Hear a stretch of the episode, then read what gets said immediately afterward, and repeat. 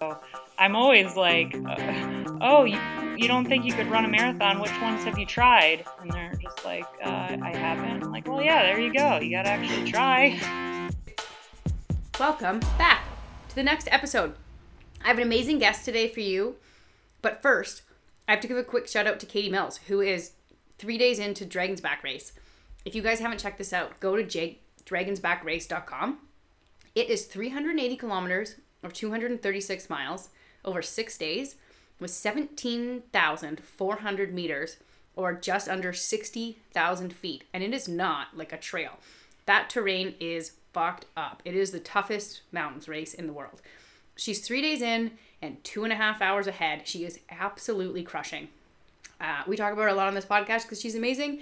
And so it's so much fun to see her get to go out there and just fucking prove it uh, without me slowing her down for FKTs. So go check this out seriously. Look at the photos. I imagine by the time this comes out, I will have run Finlayson. She will be finished this. Um, and we get to see how much, knock on wood, her lead is by. And I will do everything in my power to get her back on the podcast. Um, thanks for all the great feedback about Finlayson. I will do a recap on how that goes. It's the day before I leave, so I don't know yet. And hopefully, uh, it's good. I don't know.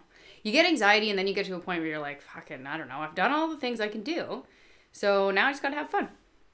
Today's episode is with another Katie, Katie Spotz, and she is a very unique individual. We had a really good just conversation. Um, she has a huge love for adventure, whether it be on a bike, running, or rowing.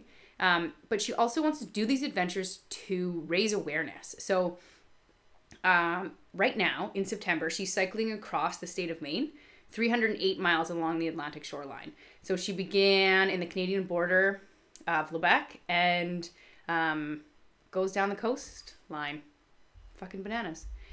In 2022, she completed a run for water that made her the first person to run 138 miles nonstop across Maine in 33 hours and ran and raised $26,000 for charity along the way. Um, she also recently became the first woman to run 62 miles nonstop across New Hampshire and the first woman to run 74 miles nonstop across Vermont. The Ride for Water is more than an adventure, it's an opportunity to raise funds for clean water and sanitation products in, port, in support of H2O for Life. Katie's goal is to raise $6,000 for a clean water project in Ethiopia. So I want to put that out there because I'll link to her bio. And if you guys can donate, that would be amazing. Um, the issue of clean water, she gets into it a bit, is uh, is pretty bananas. And the fact that we just have so much of it makes she makes a good point. Like we need to be doing something about this. So um, go check that out. Another cool thing she did was become the youngest person to row across the Atlantic. Um, so I was creeping through pictures of that. Freaking bananas. She was also on the Joe Rogan podcast. So that makes us famous, right? You guys too, listeners, our little community. Last thing is a quick word from our sponsor for this episode, livlite.co. They are a zero waste grocery delivery service that delivers to North Vancouver and Vancouver. So this one's for more of our local audience, um, but delivery is free in all of Vancouver or North Vancouver. Um, you do not need to be home to receive your order.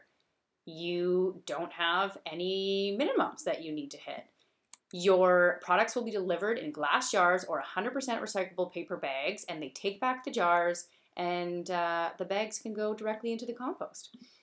Um, I ordered so much stuff from them. I got fruit and vegetables. I got this vegan yogurt. I got my post race cookie from a local company called To Die For.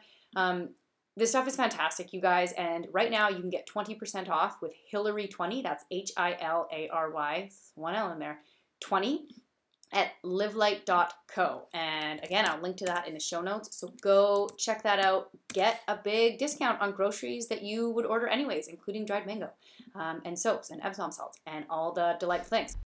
Goodr sunglasses. Check out again on Instagram for all my favorite pairs. They're no slip, they're no bounce. They're so much fun. They're not super expensive. You can get a billion pairs at 15% off with the discount TRW15 at goodr.com backslash TRW so that you can stock your runs with some really awesome sunglasses. And I'm going to let Corey do the rest of this ad better than I ever could. Sunglasses are all the same, except for Goodrs, they're not lame. Bright colors and polarized. Get that shit to protect your eyes. Today's episode of the Trail Running Women podcast is brought to you by Goodr Sunglasses. Okay, thanks so much. If you want to find more out about the Finlayson Arm, how that went, find me on Instagram at Hilsport55. Um, most people come because of the podcast and they stay for the Baker content because he is the cutest little weirdo ever. So come check him out. And thanks to everyone on Patreon. The episodes disappear from the interwebs when you get to as many as we have, the earlier ones. So I'm putting a backlog up on Patreon. So if you want the first few episodes, there's only two right now, but they're going to keep coming. Um, go check them out there. Okay, thanks, guys. Bye. All right, I am chatting with Katie Spotz, who reached out to me and said she had a great story to tell. And I started to look into some of the things that you've done, and I was like, I've heard this story before. So you are also our first guest who has also been on the Joe Rogan podcast, which I think makes us famous. So welcome to the show, Katie. oh, thank you so much. Thanks for having me. Yeah, um, of course. So you are 34 years old, and where are you currently living? I am in the Coast Guard, so I am based here in Maine. I have been here for a couple years, and I I'm here for one more year until who knows where. But I Maine for now. Originally from Cleveland, Ohio. Okay, awesome. Um, so I was looking through the stuff you've done, and I mean, there's just such a variety. Um, obviously, we're running podcasts, but you've done a crazy amount of endurance sports that have a bunch of other stuff kind of going on as well. The danger aspect seems to be something that you enjoy from what I I can tell from you. So why don't we start um, with a little bit about young Katie? How did you get into these sports and tell us everything kind of that you play, and then we'll go from there. Yeah, so I grew up playing all the team sports like basketball, baseball, soccer, volleyball, anything with a ball and a court and a field. I tried.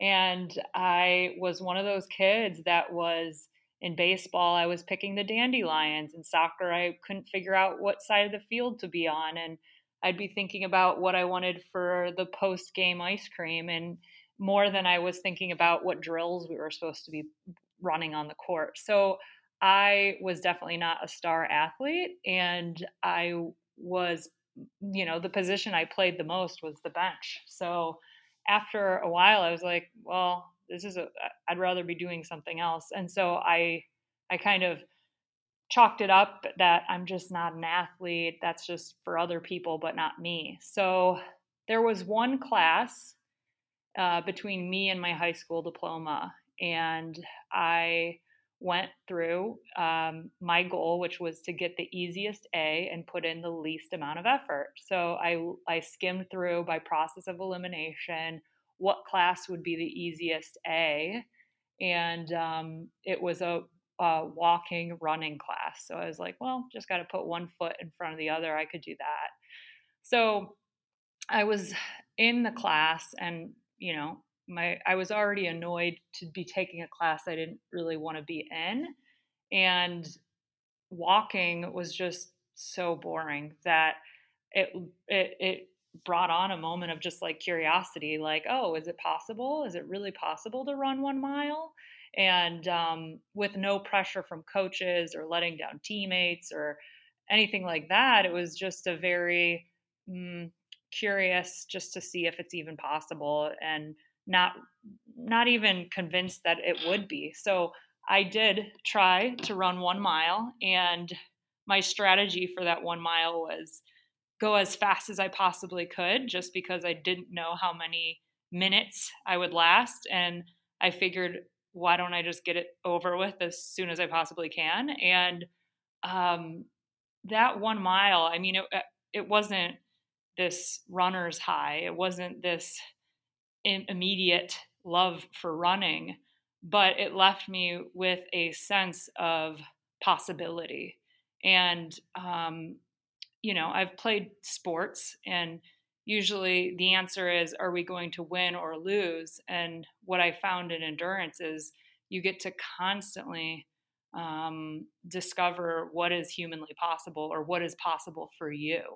And so I, I said I could never run one mile and I was wrong. So what else was I wrong about? And so that's kind of the place I started from an accidental adventurer who was a bench warmer, gone, you know, endurance junkie or whatever you want to say. But um, no sports coaches, no teammates, not even myself would have guessed that, you know, this is the path that I would be on with like records and all these different ultra events um, that I've been doing since then.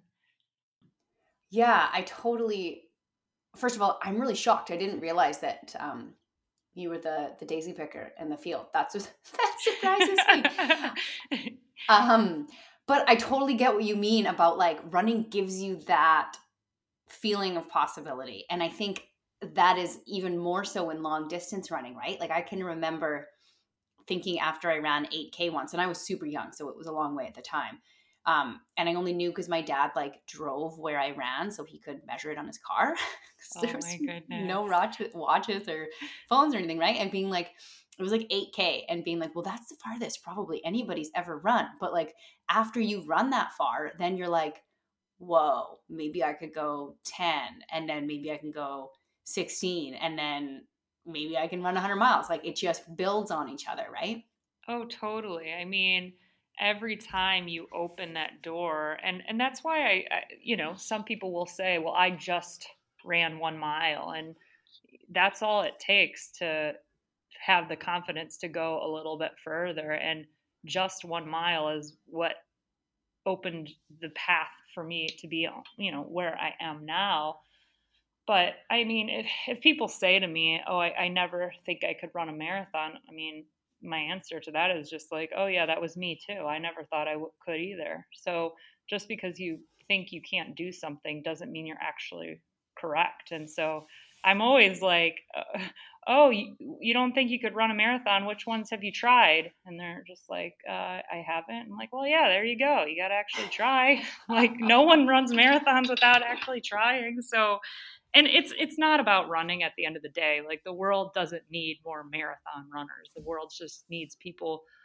bold enough to to do the things that their heart is you know speaking to them and everyone has a different call in life. So i think it's more about that than you know making sure everyone's going running. I mean.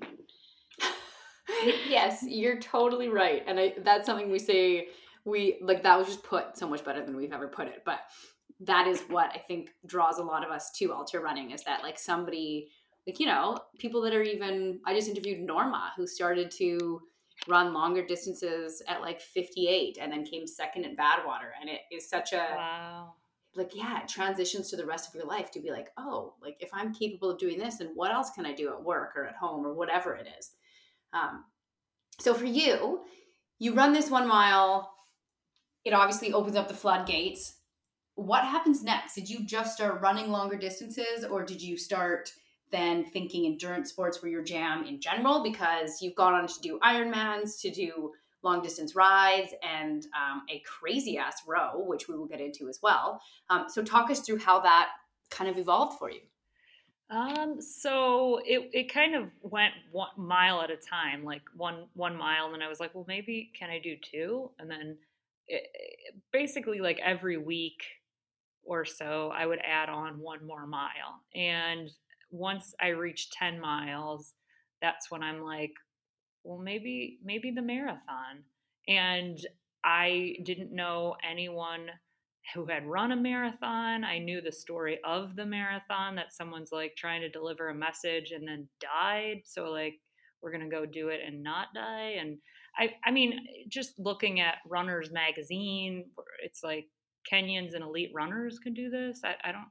So I had this notion that it was just crazy. I didn't know anyone, and so uh, yeah, I I was hesitant to to really commit to it. But then once I was at the race, it was like, oh, there's people who look like me and don't look like me. There's people who are young and old. There's and and it kind of made me realize the body of a marathon runner is any body that's at the race. So it it really helped me see that um, I belong and you know I don't need to change because yeah I mean I have I have a body. I um, and and uh, I always thought that like um, I was too big to run marathons and do that kind of thing. So um, that is where the the first like endurance like uh,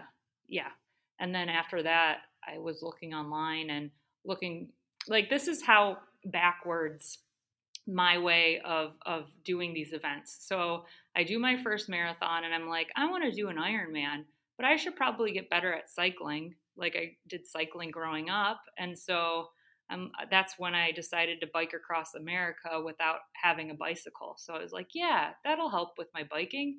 Like what? Like you could clearly tell I had no coach to be thinking that to train for my to get better at biking, I should bike across 3,300 miles across America. So, um, yeah, that, I mean, that particular ride was in support of the American Lung Association. And as soon as I saw the cause behind it, I knew that it was for me just because my grandma, she passed away from lung disease and she gave up smoking the day I was born um, because I was her first granddaughter. And so I wanted to do something in her memory and in her honor. And um, yeah, I, I definitely didn't know what I was getting myself into, but I, I like to believe that if you have a strong enough why, you could figure out how. And so um, that one, I, I think I trained for like six months in, as a freshman in college.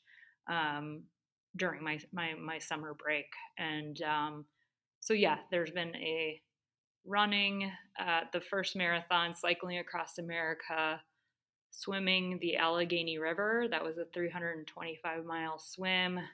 Um, I did a self supported run across the Mojave Desert, pushing a baby stroller. Uh, rowing across the Atlantic was one of the one of the I guess biggest challenges from um, Africa to South America uh, solo and no, yeah, follow boat or anything like that. Well, I have no idea what direction to go into because you just said so many things there. Um, I want to go back to the first thing you said about feeling like you were too big to be a runner. That's such a bizarre thought, but I know what you mean, and that's kind of what the magazines and everything make us believe. Was there a point where you just said fuck that and got over it, or is it something you still struggle with today or how did you overcome that to start like because some of these things that you are like if you're going out into the atlantic or run across something huge or to ride across the country you have to believe that you can do it. So any of these things that people tell you you're not the right body to do it would lead to doubt right? So how are you overcoming that?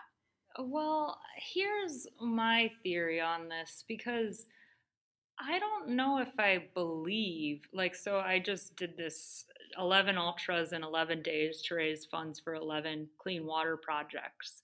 And um, I don't know. I'm pretty sure, like, I believe that things are possible, and I believe that it's possible that things, like, are way out of your control. All it takes is one misstep, and the game is over. So I don't, I guess I feel like my source of motivation is not like, I believe I can, but it's more like, I'm curious. Let's see what, like, the curiosity that kids have for, like, can I climb the tree? I don't know if I can or can't. Can I hike to the top of that hill? Can I?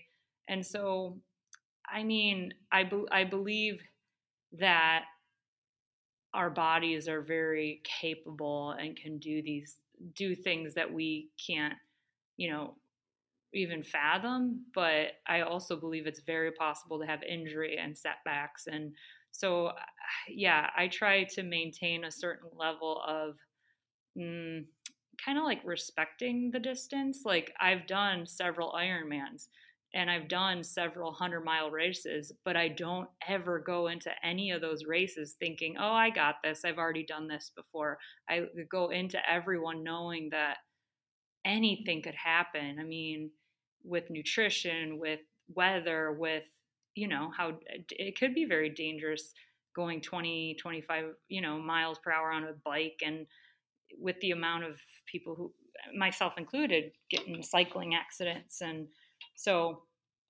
i'm definitely not blind to like the the the real things that happen when whenever you're doing these things if that makes sense.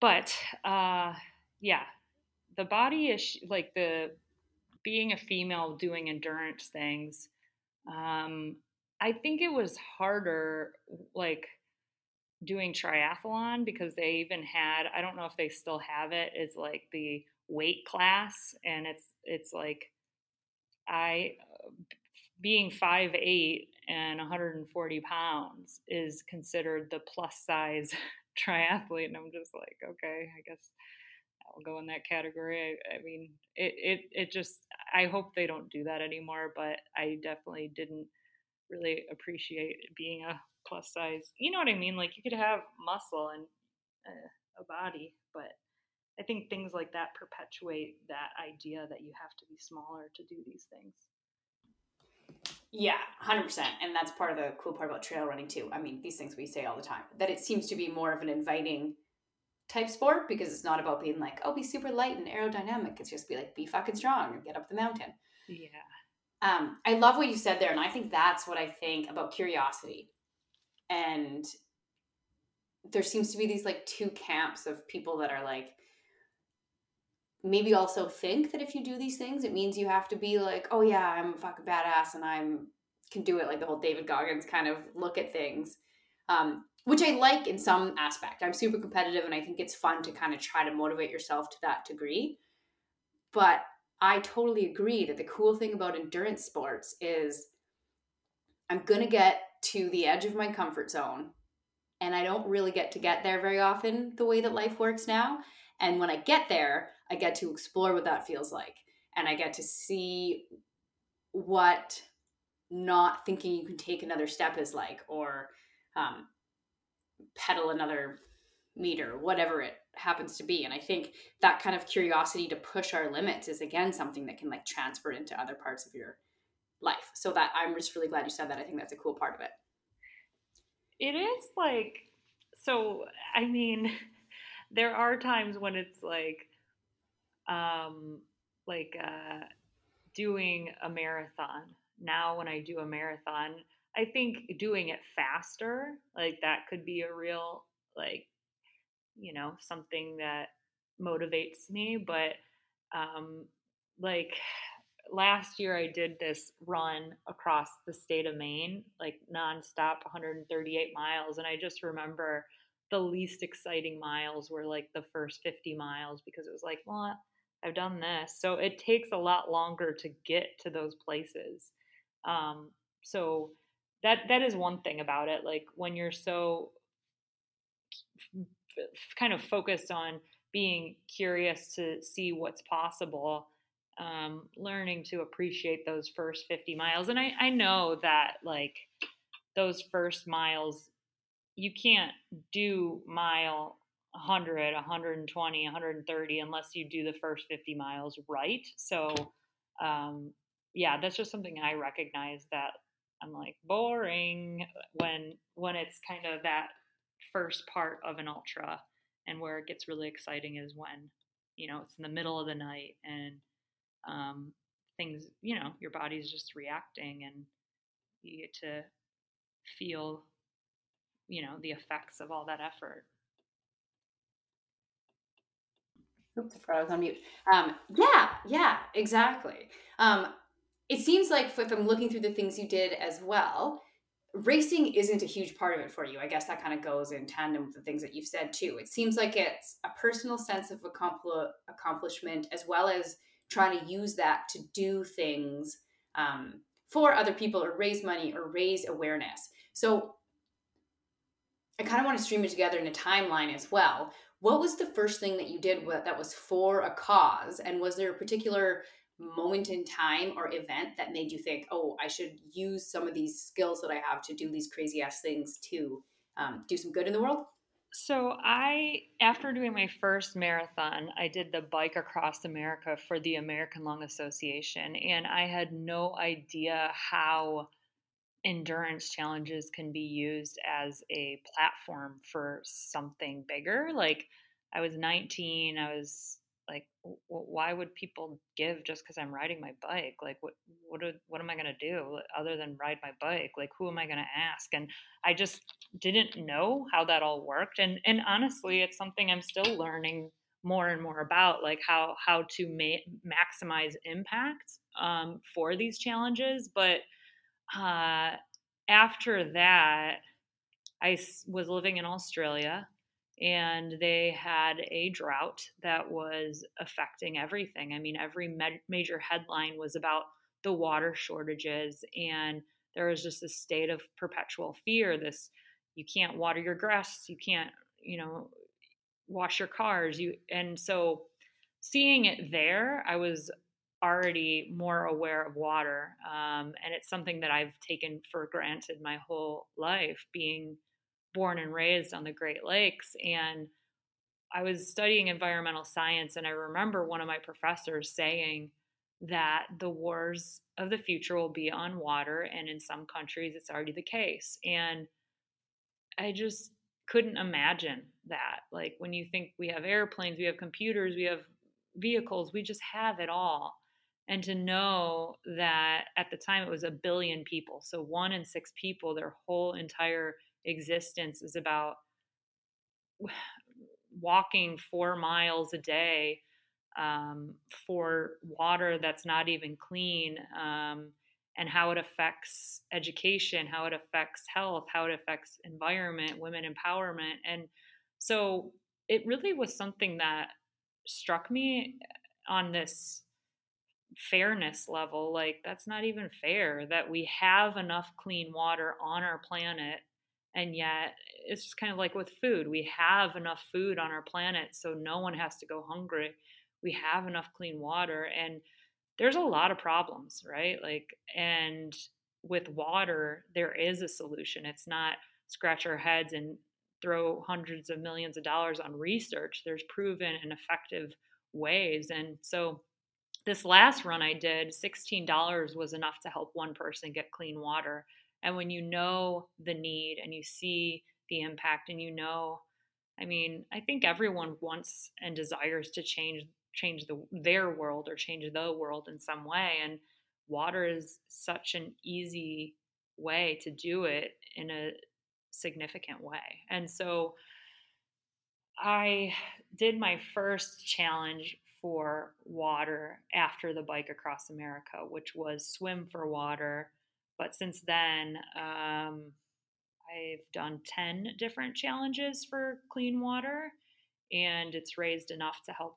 30,000 people get clean water. So that's all over in Haiti and Honduras and Nicaragua, um, South Africa, India, Kenya, Uganda. And I have had a chance to visit some of those water projects. And I mean, adventures, they last a day, a week, a month, whatever, but the impact could live on. And um, I mean, that's hugely motivating for me personally to do things that kind of have this tangible, um, you know, because truthfully, I'm running around in circles, right? Like, yes, I, there's you, you know, there's there's more to it than that, but I could have taken a plane across the Atlantic or across the United States. There's no real other you know purpose behind it in in the sense of how is it really changing anyone but myself? And so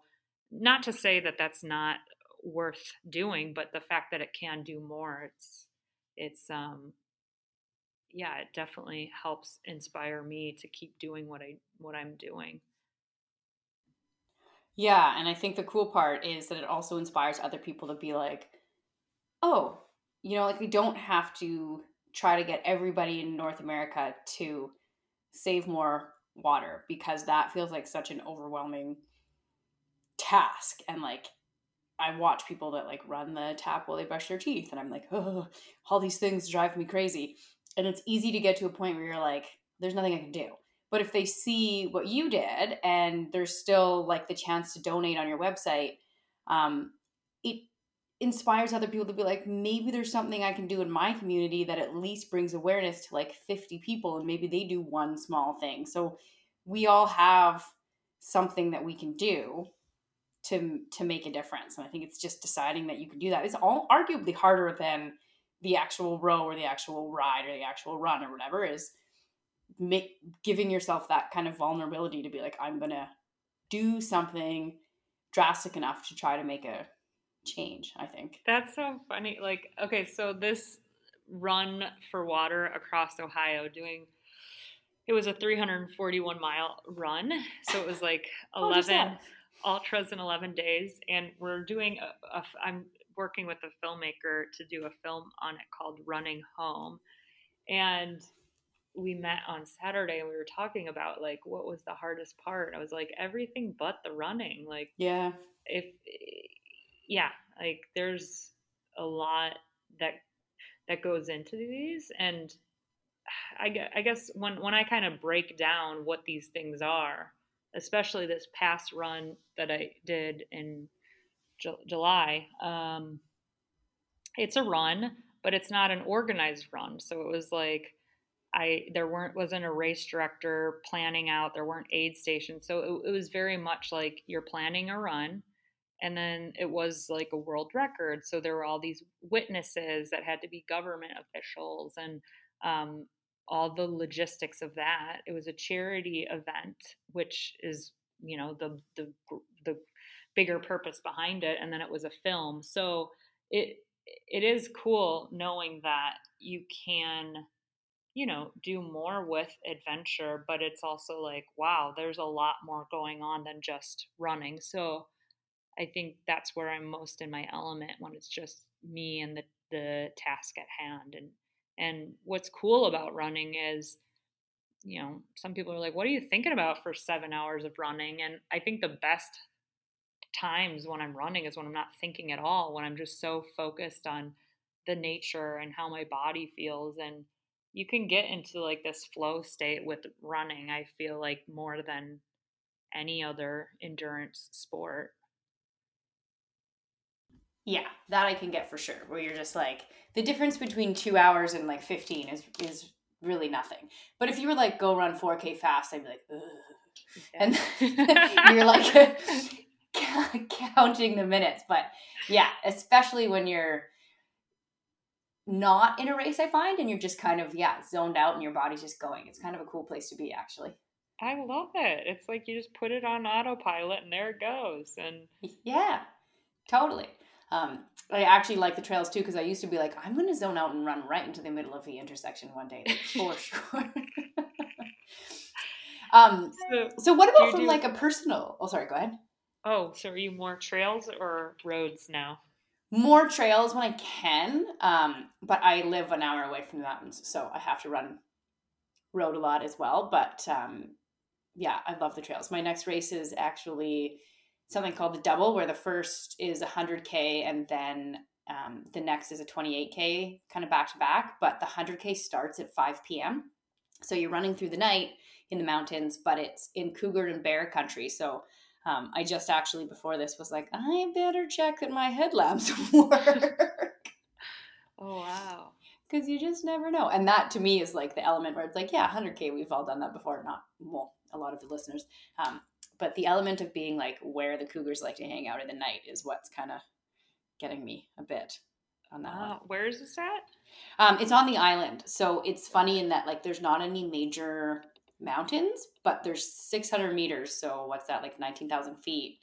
Um, over 100k of like the biggest climb is 450 meters or something. So you're just going up and down, up and down, up and down, over and over and over and over again. It's bizarre, but it'll be cool. Okay, my question about this though. So I I've done these 100 milers and they're always flat. And I'm from Ohio and I do that intentionally, but I'm just curious like I feel like if there's a lot of mountains it's just like power walking and it's not running anymore because you can't really run up those and it's especially when the technical ones. So I'm aware of all these like more I don't know if the word mainstream 100 milers and but they all the more mainstream 100 milers seem to me to be a lot of hiking because of the terrain. True Yes. or false? True. Um, and it's like some of the climbs are so steep. There's just no way that you can get it Yeah. or get up otherwise. But the like power hiking with purpose is very different from your casual hike. So you're still getting up way faster. And then the key is learning how to run downhill fast on the technical terrain, which I suck at. Um, but my main running partner, also named Katie, actually, is like a fantastic downhill runner. And the speed that you can get running down technical terrain is bananas. Um, and then it just becomes more strategic. Like any flat bits or slight uphills, you have to run those and then power hike as best you can. Um, so it's a fun like kind of variation, but yeah, it becomes it it makes it so that when people are like, "Oh, what's your 100 mile running time?" like you can't compare them. It totally depends on what the race is. But I like a good climb. It's- It adds a, another layer layer of like mental destruction when you're like, "Cool, that mile took me like 45 minutes. That's great." I just yeah that I feel like from being so used to like my first 100 was the North Coast 24 hour so it was a 0.9 mile flat loop oh god. which I mean it's no track like how they do those indoor ones but it was not far from from being that but uh yeah I, I think it'd be hard to adjust to slowing your pace and um knowing i mean it's just like more time on your feet and more nutrition and more sleep deprivation and Yeah. So maybe this sounds like your next um, challenge should be come up to the Pacific Northwest where we have 100% the most rugged terrain probably in North America and run an ultra here. well i did i did officiate my friend's wedding on base camp of mount rainier and one of the most fun things was running down the mountain and we had tarps for the snowfields so i think it was like so we were basically sledding down a mountain and um, once we got out of the snow it was like running running down so sledding and running down that mountain and so that i could get behind but That's a don't know. great idea, actually. If I ever run, there's a lot of races that have snow up top. I'm going to be like, oh, I'm just to throw a garbage bag, yeah a mini tarp. well it was there were so many people doing it that it was like luge tracks down a mountain it was amazing you get going fast too, eh? Yeah, for sure. Like sometimes I was so fast that I'd like kick my legs just to kind of, and like roll to the side if I because yeah, I I know some people. I think we all had a, a few bruises here and there just because it was yeah. I mean it's hard Hi. hard snow, but I hear you. So, what about from like a personal level? You're 34. Um, what are you doing as a career? Are you married? Do you want a family? How do these crazy adventures fit into just other parts of life? Um, so I joined the Coast Guard about three or four years ago, and so I have like put. I just started getting back into the ultra stuff because of training and being in different like boot camps and um, all these training environments for several like six months and and moving around a lot and being on a boat for a while and so i have uh, ability now and more consistency but um, i am single and it is easier to kind of do these things and most of my friends are also into doing some kind of you know fitness and and so i've made a lot of friends that that also share this kind of passion but i do see myself in the future um, i have one more year in the coast guard and i do think after that i'm going to go back into yeah like bigger bigger challenges and i've always wanted to do this like around the world journey by human power alone so it would be um, cycling and running and rowing. And so that's why I did the rowing across the Atlantic Ocean. So the intention behind that was because if you look at the whole world, and that particular leg was probably the most difficult. you wouldn't want to start a journey and be like, oh, the hardest part is at the end. So that's why I did do that row from Africa to South America. Um, you know, that particular part of the ocean and why I want mainland to mainland. So people who do row oceans usually go from island to island because you're right in the like currents and the trade winds or so yeah so yeah going around the world and so i would begin the first leg which would be like 12,000 miles from south to north america and hopefully visiting water projects along the way and um, continuing to raise funds for the cause that sounds epic and then what would you ride or run the other part the land part? i so I think mostly cycling, but my friend and I uh, this February are rollerblading, and there's actually off road rollerblades that um, I kind of want to do that across America because I have already cycled across America, and um, I, I think it'd just be cool to rollerblade. It's rollerblading so fun, and I think runners and cyclists we're very good at like you know forward but our hips aren't generally used and our i feel like even my low back is getting more of a workout on rollerblades and so i think it complements everything and strengthens areas that are known to be kind of out of balance from running only. So yeah i think i definitely want to incorporate the um, the rollerblading for America. Why don't you go across Canada, like same distance, and I will rollerblade the Rockies 100% with you. Oh, okay. Yeah, that's good. Meet We're me next year. Yeah. Good breaks. like, not breaks as in breaks to rest, but like rollerblade breaks.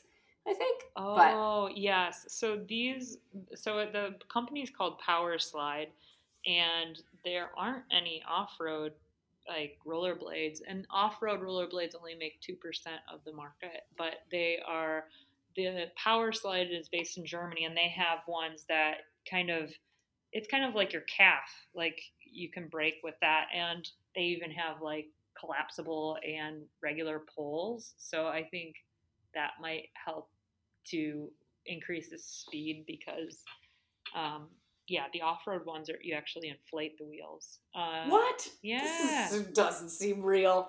So I was a hockey player, so my rollerblades are old hockey skates with wheels on the bottom, like so that they mimic for roller hockey, right? So yeah. I'm just like, it's not fitting in my brain. Blow up wheels? Like I don't get this.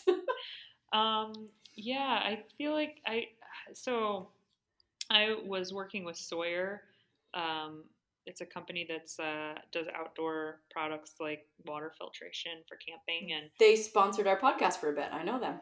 Oh that's so cool. They, they sponsored the film for the run and i was on a call with them and he one of the, the contacts there mentioned about the off-road rollerblading and he shared the link but i think it's on like outside um, magazine and has all these really cool videos so off-road yeah, rollerblading. Okay, well I'm in to off-road roll. Oh my god, the the wheels are massive. Yeah. Um. So I do right now have the three wheels, so I am used to being taller.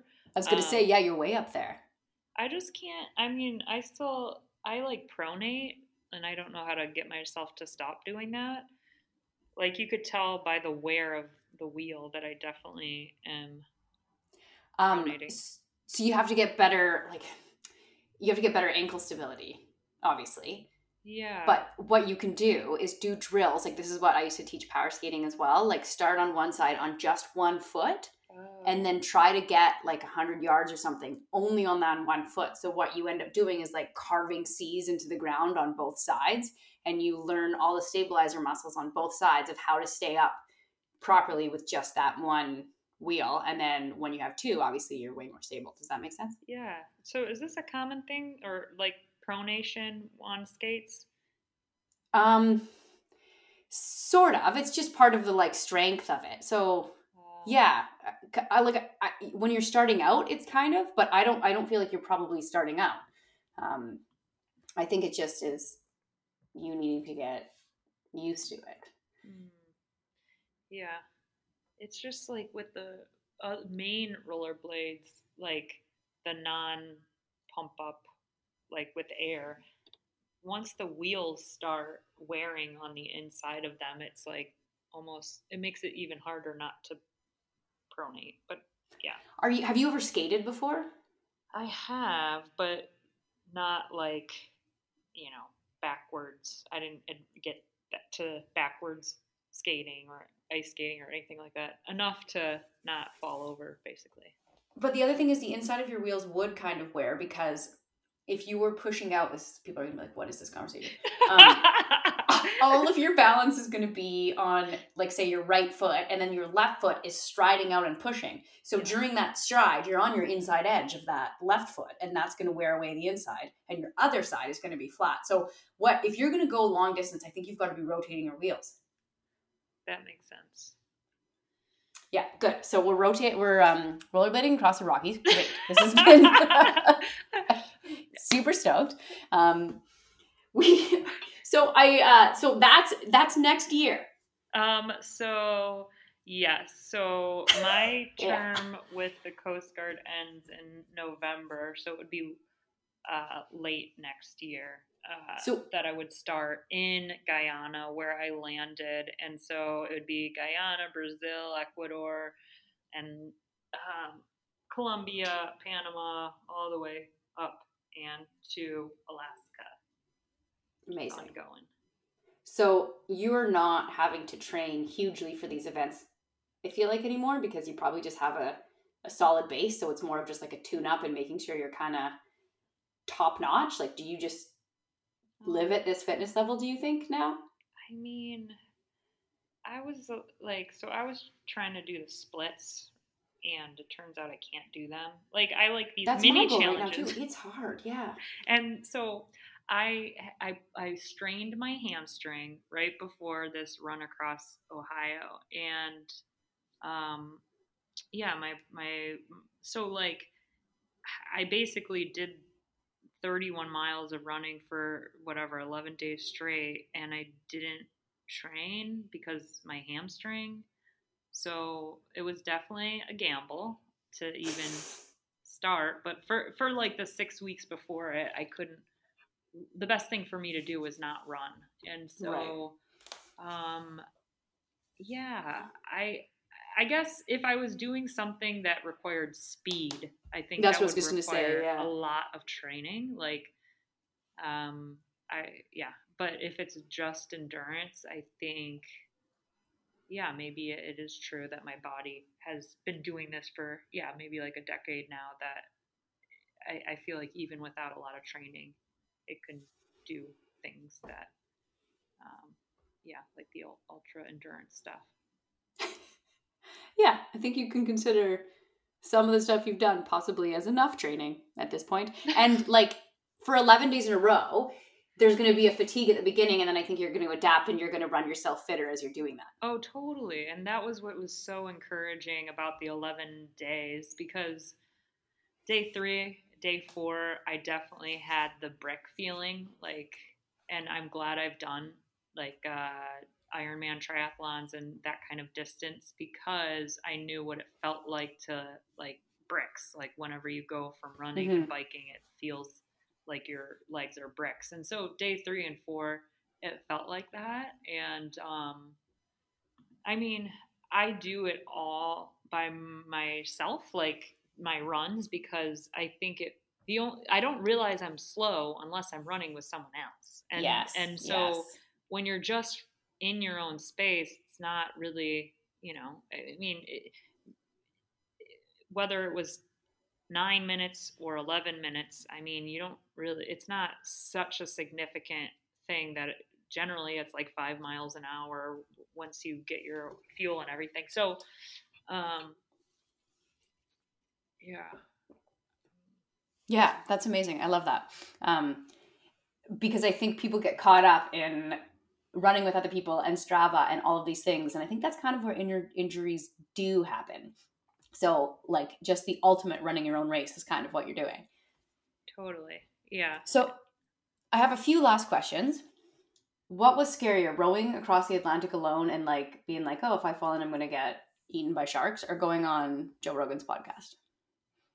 I mean, I'd say rowing on Lake Erie was the scariest. I, I know Really? that's not even. Uh, yes, I almost, I almost like died. I, I got in a bad accident. I got pushed into cliffs. My boat was nearly destroyed. Oh People were like, "If you can't row Lake Erie, why, why do you think you can row the Atlantic? You failure."